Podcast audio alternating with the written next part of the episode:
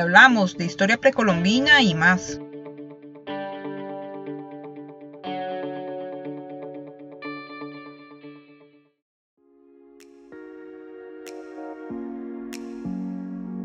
Bienvenidos. Seguimos acompañándolos desde este espacio que hemos creado para dar a conocer las labores del Laboratorio de Arqueología. Vamos a continuar hablando de las colecciones que alberga la CAP. En este episodio vamos a conversar sobre una de las colecciones, la colección lítica, es decir, aquellos artefactos elaborados en piedra que han sufrido modificaciones humanas.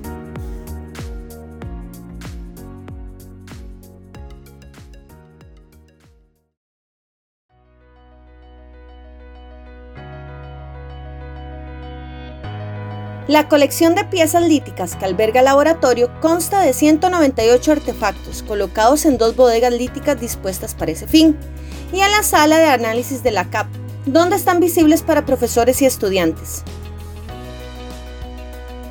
Los artefactos que se resguardan son de diversos tipos y dimensiones, donde podemos encontrar metates completos o fragmentos, esculturas de figuras humanas y animales o mezcla de ellas, esferas pequeñas, hachas acinturadas o simples, barriles tallados, petrograbados, manos de moler o incluso preformas de artefactos, es decir, artefactos que se encontraban en un proceso de tallado y por alguna razón no se terminó.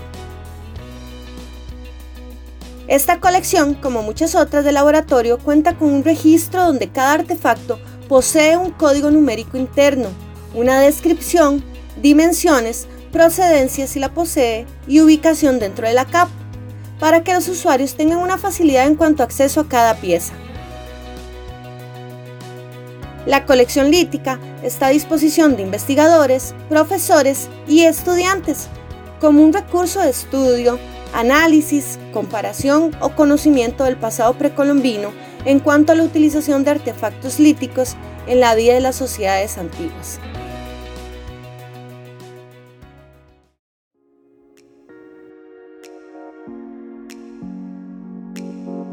La colección lítica nos permite ver el trabajo arduo que las personas que vivieron en la antigüedad hicieron.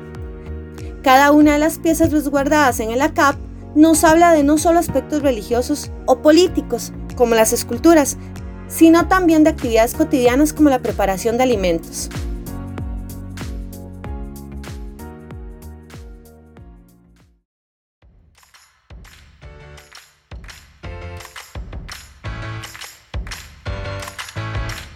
Antes de cerrar el episodio queremos compartir con ustedes una nota que nos envió Adrián Guillén Espinosa, quien ha sido un activo colaborador de la CAP.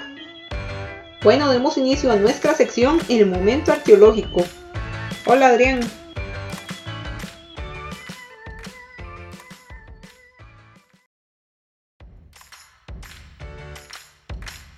La tecnología 3D al servicio de la conservación de parques arqueológicos en Colombia. Imágenes obtenidas por sensores remotos a una escala microscópica han permitido determinar el estado de los bienes culturales del Parque Arqueológico San Agustín e Isnos, al suroeste de Colombia. Con la utilización de estas tecnologías se podrá definir alertas de forma temprana para la conservación y preservación de restos arqueológicos. Técnicas como los sensores remotos, fotogrametrías y escáneres láser fueron implementados en el Parque Arqueológico San Agustín e Isnos para transformar la manera en la que se comprende y estudian los bienes arqueológicos. Estas técnicas y procedimientos capturan imágenes tridimensionales y dichas imágenes son usadas para construir modelos en 3D que permiten tomar mejores decisiones sobre los procesos de conservación que se harían más adelante. En un primer ejercicio realizado por el Instituto Colombiano de Antropología e Historia, entidad adscrita al Ministerio de Cultura de ese país, se pudo analizar los desgastes presentes en la piedra, sufridos por las condiciones de los fenómenos medioambientales en los que se encuentran los sitios arqueológicos. Este tipo de riesgos microscópicos para la preservación difícilmente pueden ser detectados solo con el ojo humano, por lo que este vistazo permite realizar un plan de manejo con anterioridad a que los daños sean evidentes y definitivos.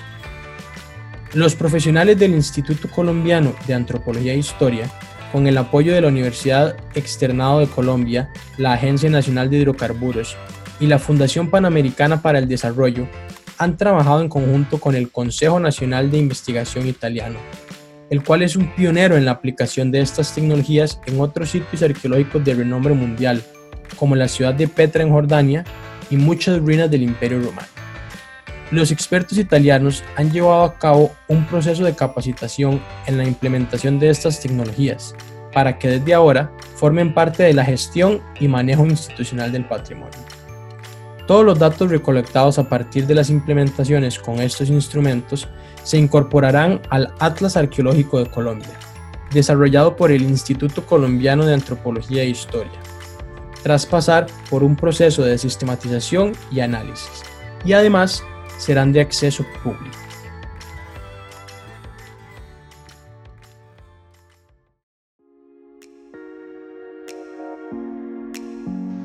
Gracias Adrián por compartirnos esta nota del Instituto Colombiano de Antropología e Historia, la cual pueden revisar con más detalle en el enlace que vamos a dejar en la descripción del episodio.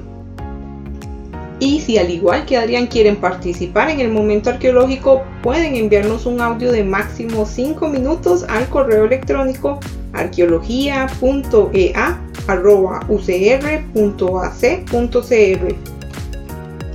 Muchas gracias por apoyar a la CAP. Recuerden que pueden seguirnos en Spotify, iTunes, Radio Public o Google Podcast.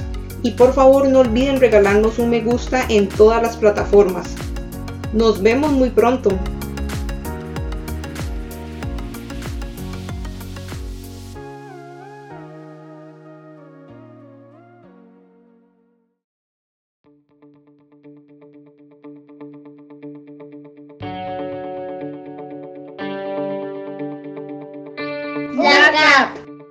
En donde hablamos de historia precolombina y más.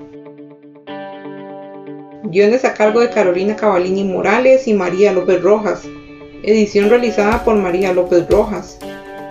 Música del sitio web bensound.com. Agradecemos a nuestro colaborador Adrián Guillén Espinosa.